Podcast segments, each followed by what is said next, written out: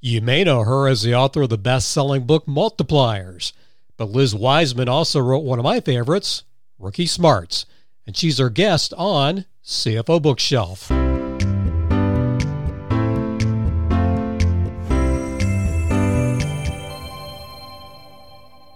Bruce, I want you to look back in the past, and you're a very young dude, so maybe you can't go too far backward, but think of either A, A, anytime you're starting a job for the first time, or starting a brand new project where you felt like you didn't know anything. What were those projects or new roles like for you? Well, and that's a that's a great question. Um, for me, I've had some good fortune. I mean, this can this can sound a little a little off, but was uh, was doing a count the other day, and I I've had about eighteen different unique roles over the course of my career, along with about twenty two new supervisors. They've been in operations, accounting, financial planning and analysis, marketing, um, retail.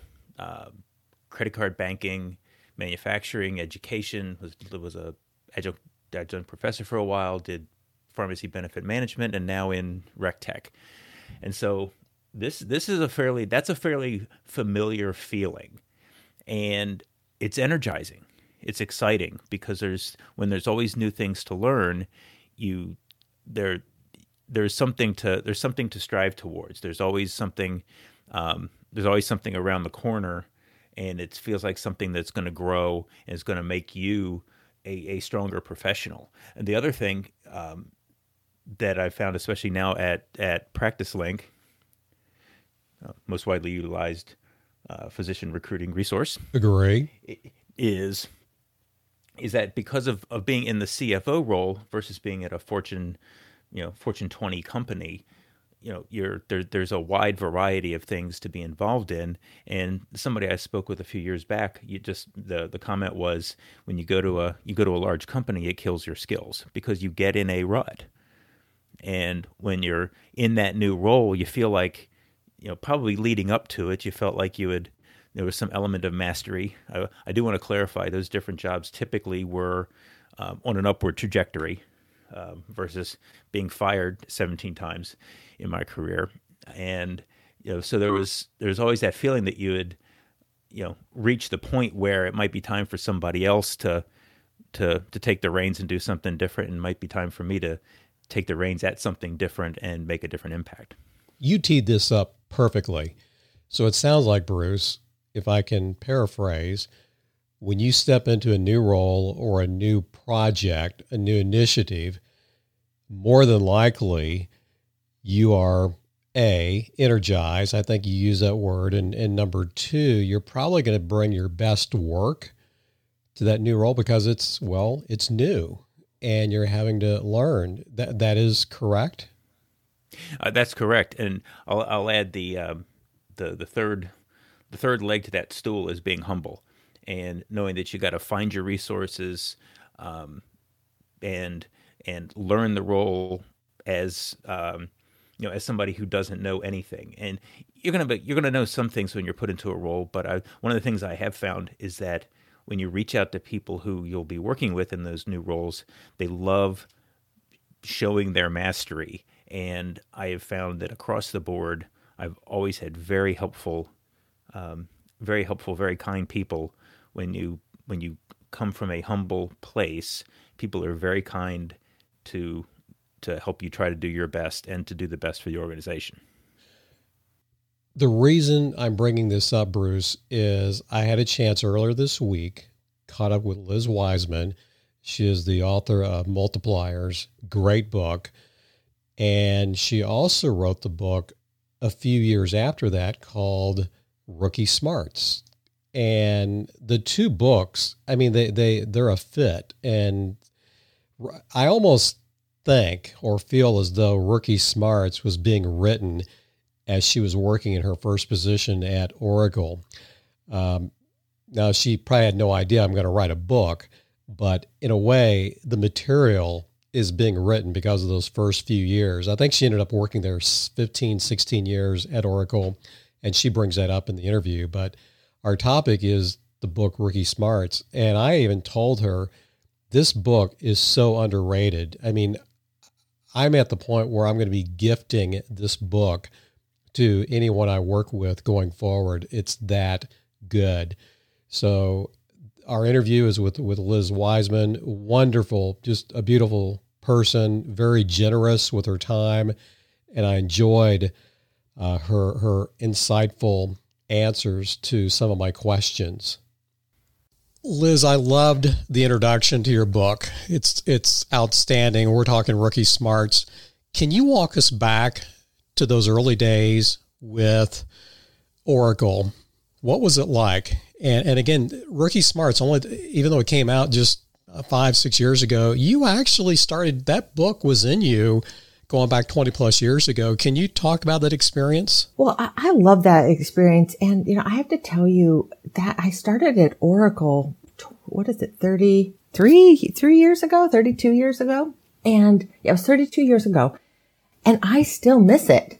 I miss those days because like it, everything was moving so fast and it was just this organization full of intellect and hope and possibilities. And I was just a couple weeks ago thinking about how I miss that feeling of Sunday nights, you know, when I couldn't wait to get back to work. Like I loved my job. And I, and, and I think the reason why I loved my job so much is I worked with all these brilliant people. And, you know, I'm always baffled by this notion of imposter syndrome. I don't think I had any imposter syndrome. I, maybe because I never felt like I was a peer to some of these people who were so smart. I just felt lucky. Maybe it was like blessed syndrome, like that feeling when you just like, how did I get so lucky? How did I get so lucky to end here? It was a great place to work. I've heard you say that the higher the challenge level, the more satisfaction you have. So th- that's really one of the premises of Rookie Smarts. Is that correct? Well, it's it's part of the data that I gathered in this. We did a big survey. It was about um, a thousand people in this uh, data pool, and we asked a number of questions about the nature of people's jobs and their orientation to their jobs. And two that we correlated together that were so interesting. We asked, "What's the degree of challenge currently in your work?" And then in another question, what's the degree of satisfaction with your job? And when we correlated those two together, we get a researcher's dream because it's just almost like a, a, a one, you know, point oh correlation. It's just purely up and to the right, meaning as challenge level goes up in our work, so does our job satisfaction. Now, it's not perfectly up and to the right because it tapers off. It's, um, it flattens out because, you know, there is sort of a terminal level of challenge. You know, there's probably diminishing returns at some point would be a good CFO way to to articulate that. But yeah, we do. We, and we resent our jobs when our jobs become easy. And it's actually why I left Oracle after, you know, 17 years of being on this steep learning curve and just loving my work that I did not know how to do. I left because I suddenly knew how to do it. And it was, I began to resent my job. You've stated also that when you're new at something, or we do our best work when we're new at something. So even back at Oracle, it was training, right? You were you were in charge of putting new training programs together.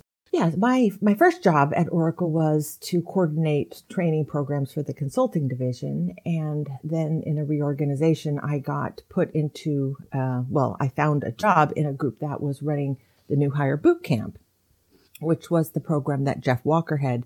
It was sort of his um, brainchild, and then that grew into Oracle University and grew into the talent development function for the company. And Jeff, of course, he was a CFO at the time. Is that correct? He was. Uh, he had a double job as the CFO and as the head of the applications division. Before we go much further, so let's delineate between the veteran and the rookie. Well, the veteran is, it's not, let's talk about what the veteran is not. The veteran is not someone who has returned from war.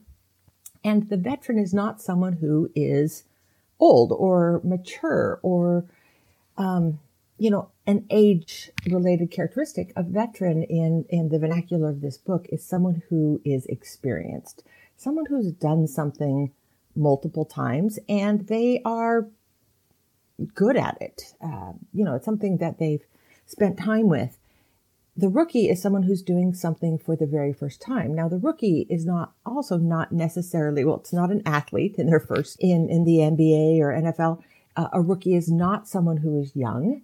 A rookie is someone who is new to something for, and they're doing something for the first time. And I, and for the purpose of the research, I actually narrowed it into, you know, rookie mode is when you're doing something important and hard and you're doing it for the first time.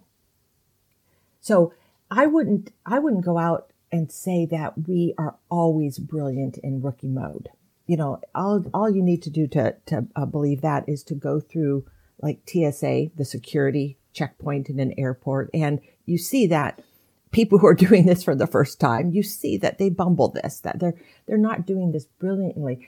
Because when we're doing something that's unimportant, we, we tend to just, um, we make a lot of mistakes because we're not paying attention. What happens is when we're new to something that is important, meaning people are watching us and it's hard, meaning we have already established in our mind that there's a gap. Like, wow, I haven't done this before. Wow. People are watching me.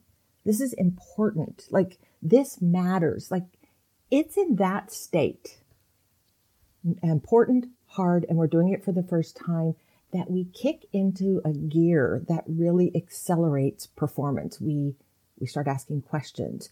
We watch, we pay attention, we're humble, we seek feedback, we respond to feedback, we, we keep things simple. It's like it was there's this point mark in my research where as i was looking at all of the data of what happens when we're in this rookie mode and as i was distilling it and seeing kind of a profile of behavior i'm like wow that's what organization after organization company companies all over the, the world are trying to get their employees at all levels to operate this way, to seek feedback, to be agile, to be lean, you know, to be curious. I'm like, this is what the whole corporate world is trying to do, but yet this this kind of magical way of working it comes natural to us when we're in rookie mode. I have about 20 to 30 quotes that I could say are my favorite quotes in the book, which may be too many.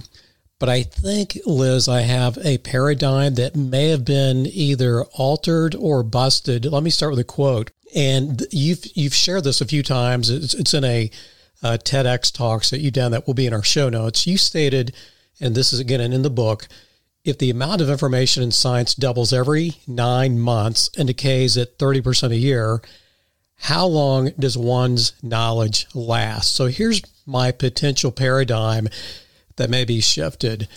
I'm a big believer, or at least I was up until a couple of weeks ago, of the T shaped professional.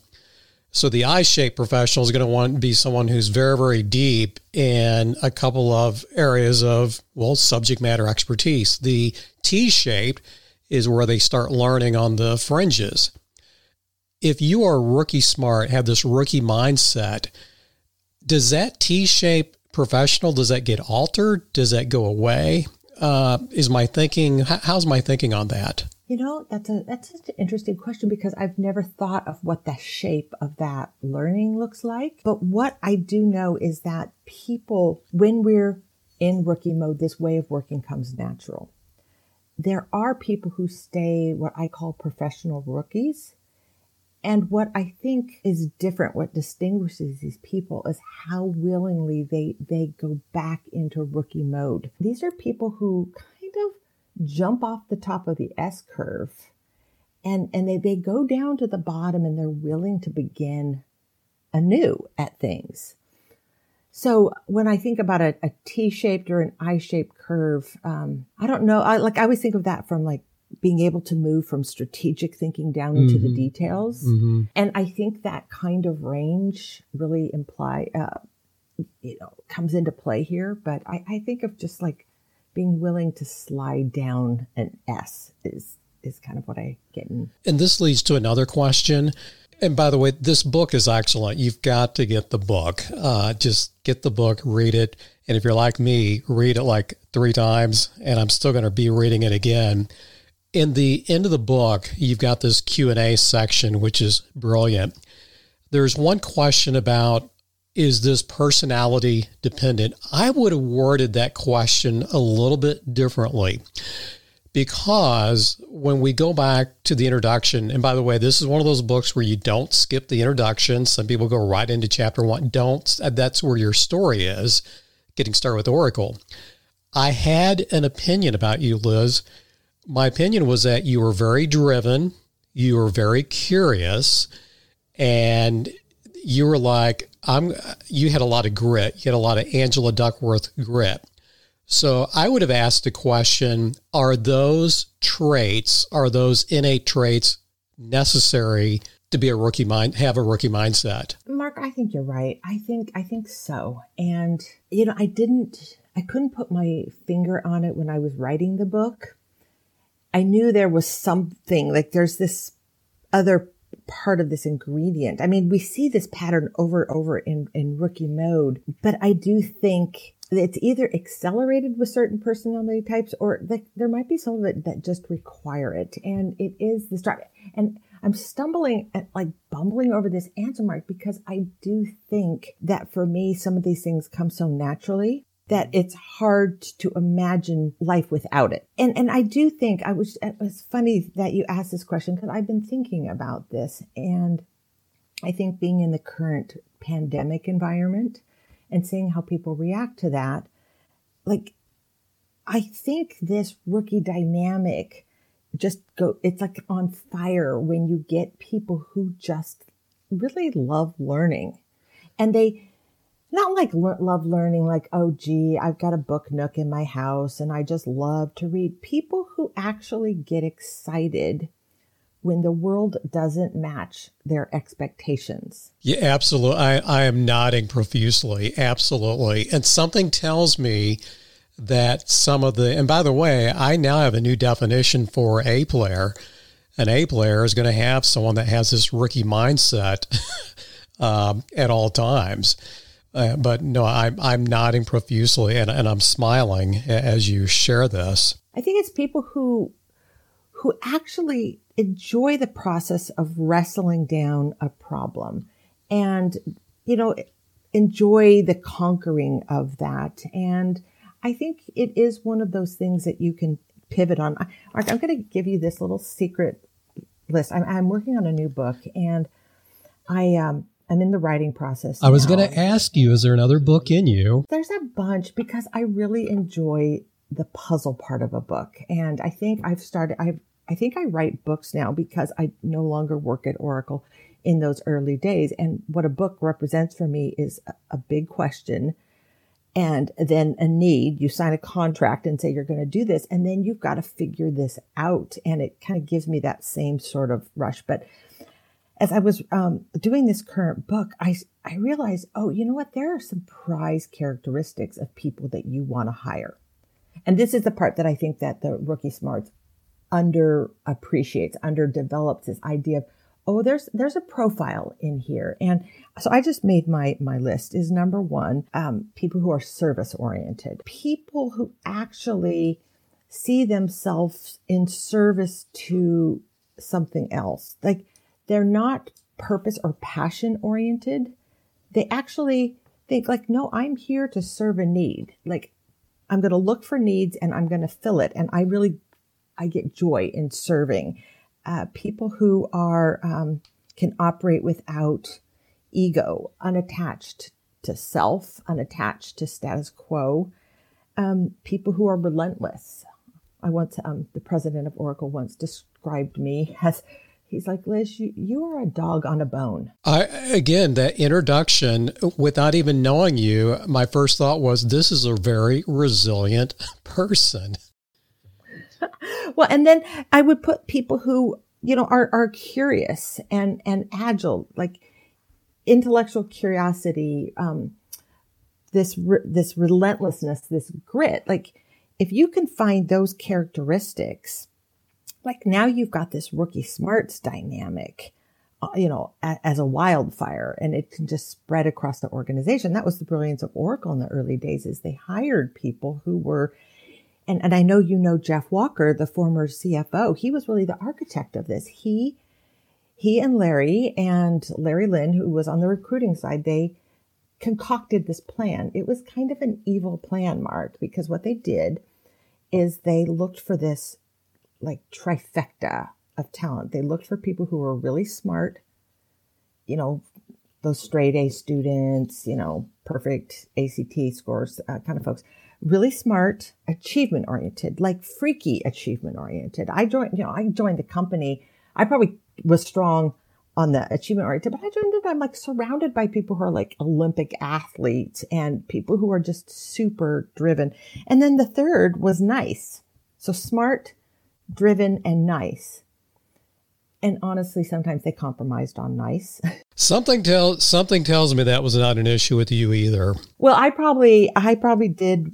I mean, I guess I did well on those three, but probably scored high on nice and uh, achievement oriented and bright enough to, to sort of hang with this group of really, really smart people. You know, that is a group of people who have figured out grit and achievement and persistence. And, and the evil part of their plan was, and we all figured out the evil plan about six months into our jobs, where what they did, the industry, this is a relational database industry. It's all forming. There's not really a lot of experience on the market. So they give all of these young, smart people work to do that's never been done.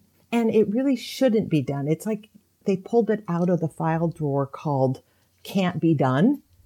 And then they didn't tell us that other companies couldn't do it or that they couldn't do it. They're just like, you know, let's give it to the young, smart, dumb people. And, and then all of us realized, wow, in some ways we've been had.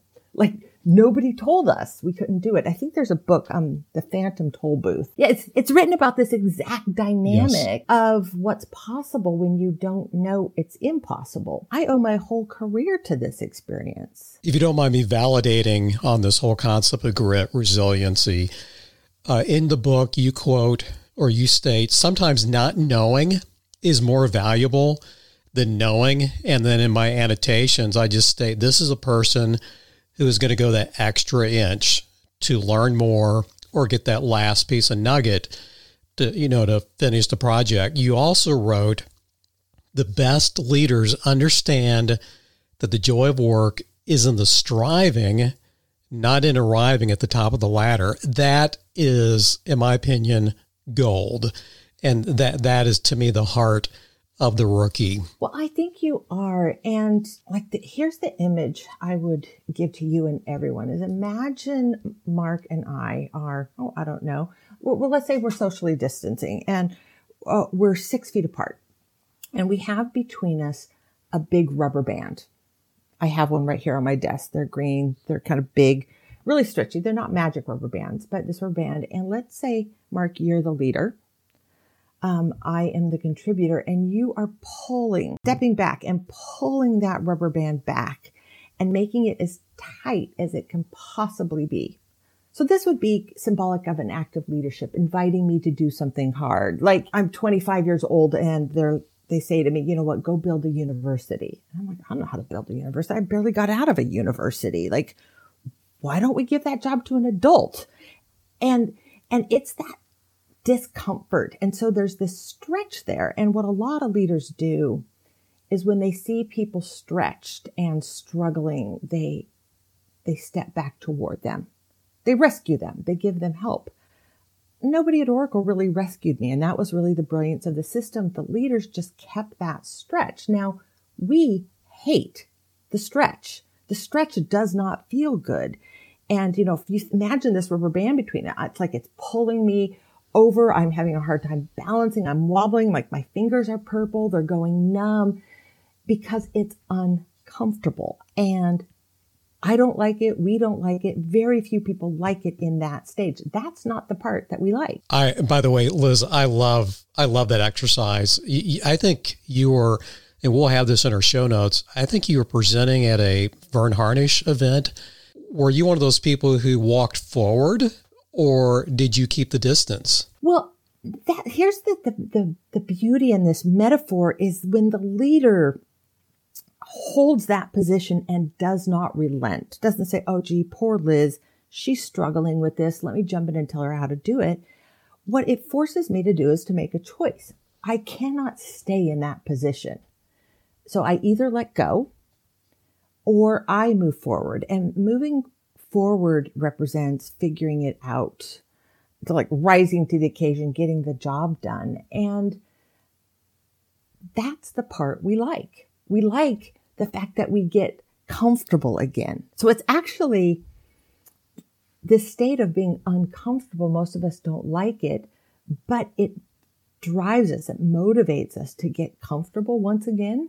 And that is the learning process. And that's what we love it. We love the conquering of the uncomfortable and the, the atta girl that we get when we do that. Let's get back to the veteran because we've been talking a lot about the rookie. I, I may be worried or concerned. I've taken the quiz. Now you have a couple of quizzes on, on your website. And, I, and before we wrap up, we'll talk about the Wiseman group. But you have a couple of quizzes. One is on rookie smarts and I've taken it twice. I took I took it two weeks ago, and I took it again this weekend in prepping uh, for this discussion. It shows that I'm right in the middle of the comfort zone. And I thought, oh shoot! I here I read a lot. I I I work on new projects. I get to pick my clients. Uh, when I get bored, I do different types of client work, but I'm right in the middle of the, the comfort zone.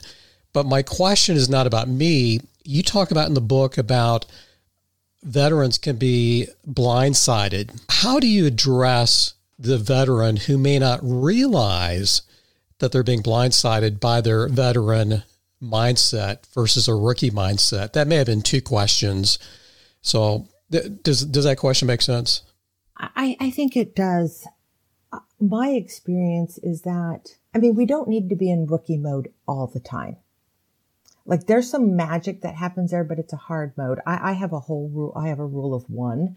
And my rule of one is I can only do one hard thing at a time. Okay, makes sense. You know, like I can I can do a hard work thing, but I need home life to be pretty sane. If something's really hard at home, I go into comfort mode at work. Like, you know, I'm just going to do what I'm good at and and keep things simple. So I'm not in any way suggesting that people kind of like throw themselves like off the cliff into rookie mode for the sport of it.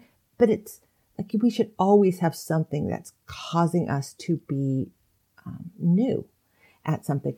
But my experience with people who are in that, who are stuck and trapped by their own experience, most feel it. I've never had a hard time convincing someone that they're stuck.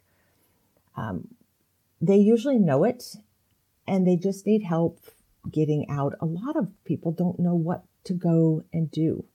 Or, you know, they're trapped by the trappings of success. I see that a lot in executive coaching, which is, you know what, either I don't like my job or I've been doing it so long it's no longer interesting, but I don't know where I can go and get these same sort of, whether it's accolades or compensation. But I think like when, when we get stuck on a plateau, my observation is a little part of us dies inside.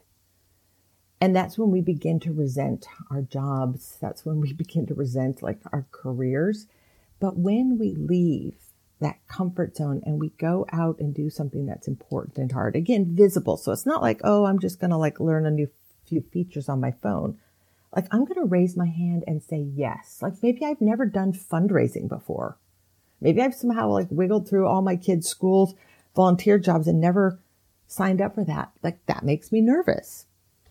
It's saying, I'm going to go do that thing. And it becomes exhilarating for people. I hear this all the time. People say, I want to be in rookie mode because it felt so good. And, and Mark, maybe one way to help people who might be a little bit stuck is I like to, I call it the teleport yourself exercise, where you're teleporting yourself back in place and time. So if I were stuck and Mark, you were my coach, you might say, Liz, tell me about a time when you were new to something important and hard. Maybe tell me about the Oracle experience or or tell me about when you first left Oracle and you started coaching executives. And and if you get me kind of breaking that down and thinking that through, like, well, how was I thinking? What did I assume? Uh, what drove me to do this? What kind? How did you get feedback? Like when people put their head in that space, you can see like they kind of sit up straight. They they square their shoulders. They start laughing. They start lighting up. And that's where I often hear people say, How do I find that again? Hey, before we wrap up, you've been interviewed a lot. So I thought I've got to come up with something unique that will be fun for Liz. So if you're up to it, we can't do all six names, but I picked six people in the world that everyone should know. And the question will be if you were coaching them, and this just just real quickly, and again, Liz did not get prepped for this. She may she may never want to uh, chat with us.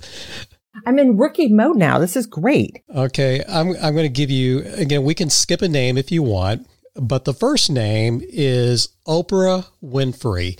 If you were chatting with her and she said, I mean, just you're coaching her, what would you coach her in terms of getting that rookie mindset back if she asked for it? Oprah Winfrey.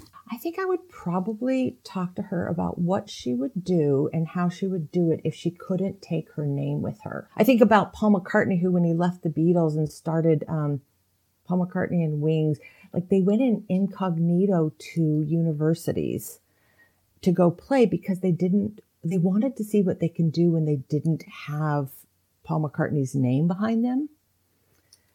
But yeah, like what would Oprah do if she wasn't Oprah? She had all her capabilities, but couldn't use her name or her brand. Who's the next one is, and I'm going to ask the question a little bit differently. In your opinion, how does Jerry Seinfeld keep from being a veteran? How does he keep that rookie mindset? Jerry Seinfeld. Well, I think, you know, I just read something about Jerry Seinfeld the other day that said that he's leaving comedy. Uh, so that's what's throwing me about. It was either so your your answer on Oprah I thought was brilliant because and I didn't want to be dating myself, but Jay Leno when he was with the Tonight Show, he used to on the weekends, and I don't know how he did it because you know he's family and he has hobbies, but he would go to Las Vegas to do weekend shows just to maintain that rookie status, and that's kind of what you said about Oprah. But I that's what I would have probably thought about Jerry. And uh, again, I did not know about that him him leaving uh, comedy. Oh, okay. So I when I think of Jerry Seinfeld, I think what would he do if he was in a a partnership with one of his children?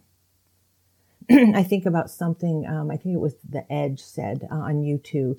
He was said one of his kids, like a teenage kid, said, "Dad, you know your band is kind of a little old school like you ought to start listening to the radio and and seeing like what what's really current. And and so he's his like it was his son teaching him how to reinvent himself. And i think about jerry being a, a father like what would he do if he was a comedy duo with his kids? Great. like that might get him you know out of the seinfeld what was that the 90s era? Yes. Couple more but actually just one more. I it was either a toss up between steven spielberg or can we do J.K. Rowling?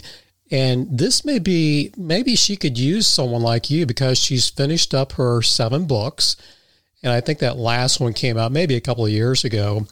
So I don't know if she's going to ever write again, but what would be your advice to her about channeling those rookie smarts again? I would, here's what I would want to know is I would want to know what, what did she wish she could do? Did she always, did she only want to be an author? Like, what did she, what were her other thoughts along the way? And could she go back to any of those and start fresh? What would she do? You know, she wrote under a different pen name. What would, what, you know, with all of the, the wealth that she has, what could she go do with it? But it's, you know, each of those people are all typecast and I imagine it creates this incredible blessing for them. They get access to, um, they, they, their voice gets elevated. But like for all famous people, I wonder like, what would you want to do that you can't do because we have put you into a groove? Ellen, Ellen recently said, you know, there's a lot of pressure on me to be nice and like sometimes I don't want to be nice, but like we've we've branded her as Ellen the the nice guy, you know, like this is like she brings like joy and happiness. But you know, she recently went and did uh, a comedy special on like, okay, no, I kind of want to be grumpy Ellen. And the reason I bring up this exercise is, and I know you can relate uh, to the CFO because I looked at your website and I see who you, you've got a great CFO, by the way. But in my world where I work with financial leaders, sometimes we've been in financial leadership positions for 15, 20 years, and sometimes they keep doing the same thing. And I think it's just maybe refreshing to maybe hear how do people in the limelight, you know, keep things fresh and keep learning and keep growing instead of just maybe being monotonous and maybe doing the same thing over and over. So that that's kind of the the reasoning behind the uh, the the exercise. Hey, one, one final question. I love your website. I, I the homepage is just it's bold, uh, it's brash. I don't have it open right now. I, th- I think it has something. What if you could increase your intelligence? You know, twofold, double it, or what? I mean, it's I love it. But can you tell us a little bit about the the Wiseman Group before we wrap up? Well, the Wiseman Group is um, it's not really a group of wise men. Um, Karina Wilhelms, uh, my research director, she, her her boys thought that she worked with a bunch of really wise people. They didn't realize it was just happened to be our last name. But um, you know, the Wiseman Group is it's all built around the ideas in the books that I've um, put out there in multipliers in Rookie Smarts. We're working on a new book now but what we're about is how do you really how do you harvest all the intelligence inside of your organizations? And Multiplier started that journey. Like, what is it that leaders do that can end up diminishing the capability and intelligence inside of their organization? And what we found is that these diminishing leaders use only 48% is what kind of came out of the first study. And it's a number that's really consistent these diminishing leaders, they're smart, but they underuse the intelligence around them and, and they're costly to organizations. And so we're teaching how do you lead in a way that you actually get all of the intelligence that you hired and paid for and, and trained. How do you become the multiplier to the intelligence of your team? And Rookie Smarts continued that, that journey, meaning that there's a lot of intelligence and capability that sits at the bottom of your organization that sometimes your your newest members are your most productive. And you need to mine that capability while it's still fresh. And your most expensive talent your experienced people are actually capable of doing far more if they continually to get these opportunities to stretch I think one of the most fascinating things that came out of the study for Rookie Smarts, Mark, was that the most effective rookies that get the greatest gains in that rookie space are experienced executives who have been taken out of a role and put into a slightly different role, pivoted. Meaning you've been running marketing, we now want you to run sales. You've been running R&D, we're going to ask you to spend a year in in marketing because they bring all of that capability and management talent and insight and wisdom, and then they're shocked by being put into a system that they don't have answers. And so they have to start asking questions. And it kind of infects an organization very positively. So that's really what we're about is helping to build the kind of leaders who can really use all of the intelligence that's inside their organization and get the return on that investment. And and maybe the most crass way to look at what we do is that you know we're we're out to rid the world of bad bosses. And by the way, I'm this is not a visual medium, but I'm nodding. I'm, I've been nodding for about the last five minutes. And my theory, by the way, is that the guys at Oracle, they were multipliers. They, they were multipliers. That name just had not been described yet.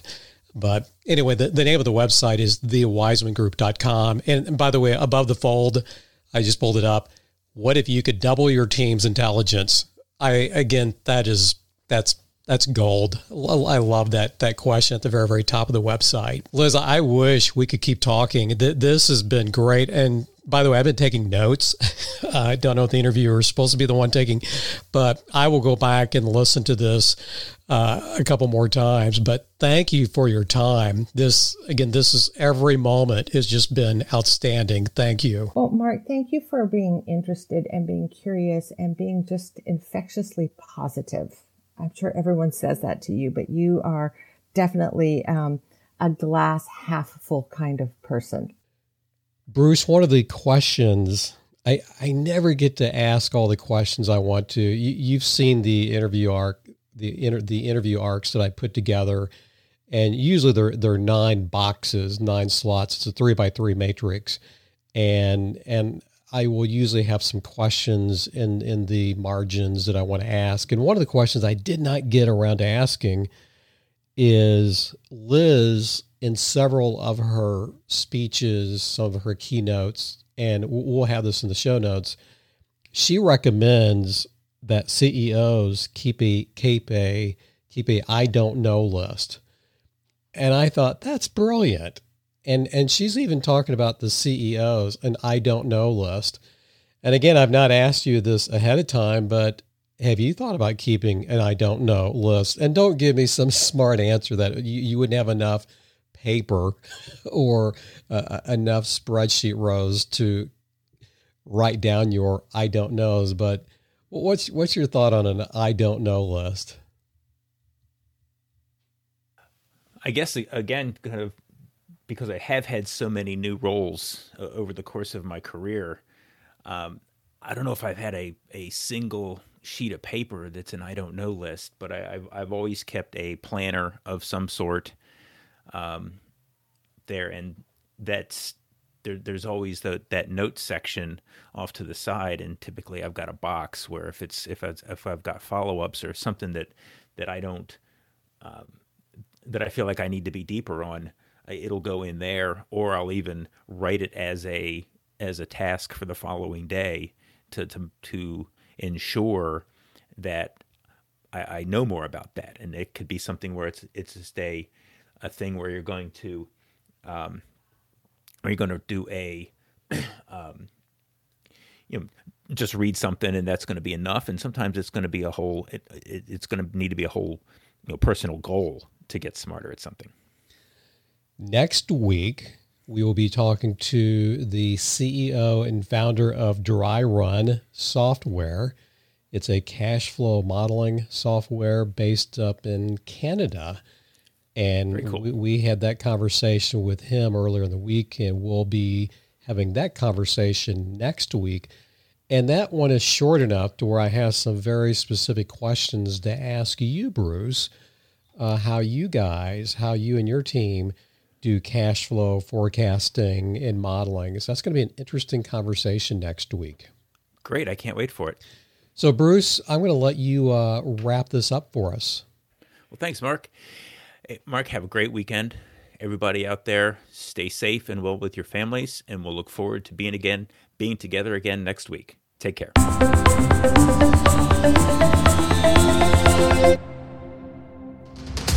CFOs, VPs of finance, controllers, staff accountants, financial analysts, FP&A professionals, and all other financial leaders. Thank you for listening to CFO Bookshelf.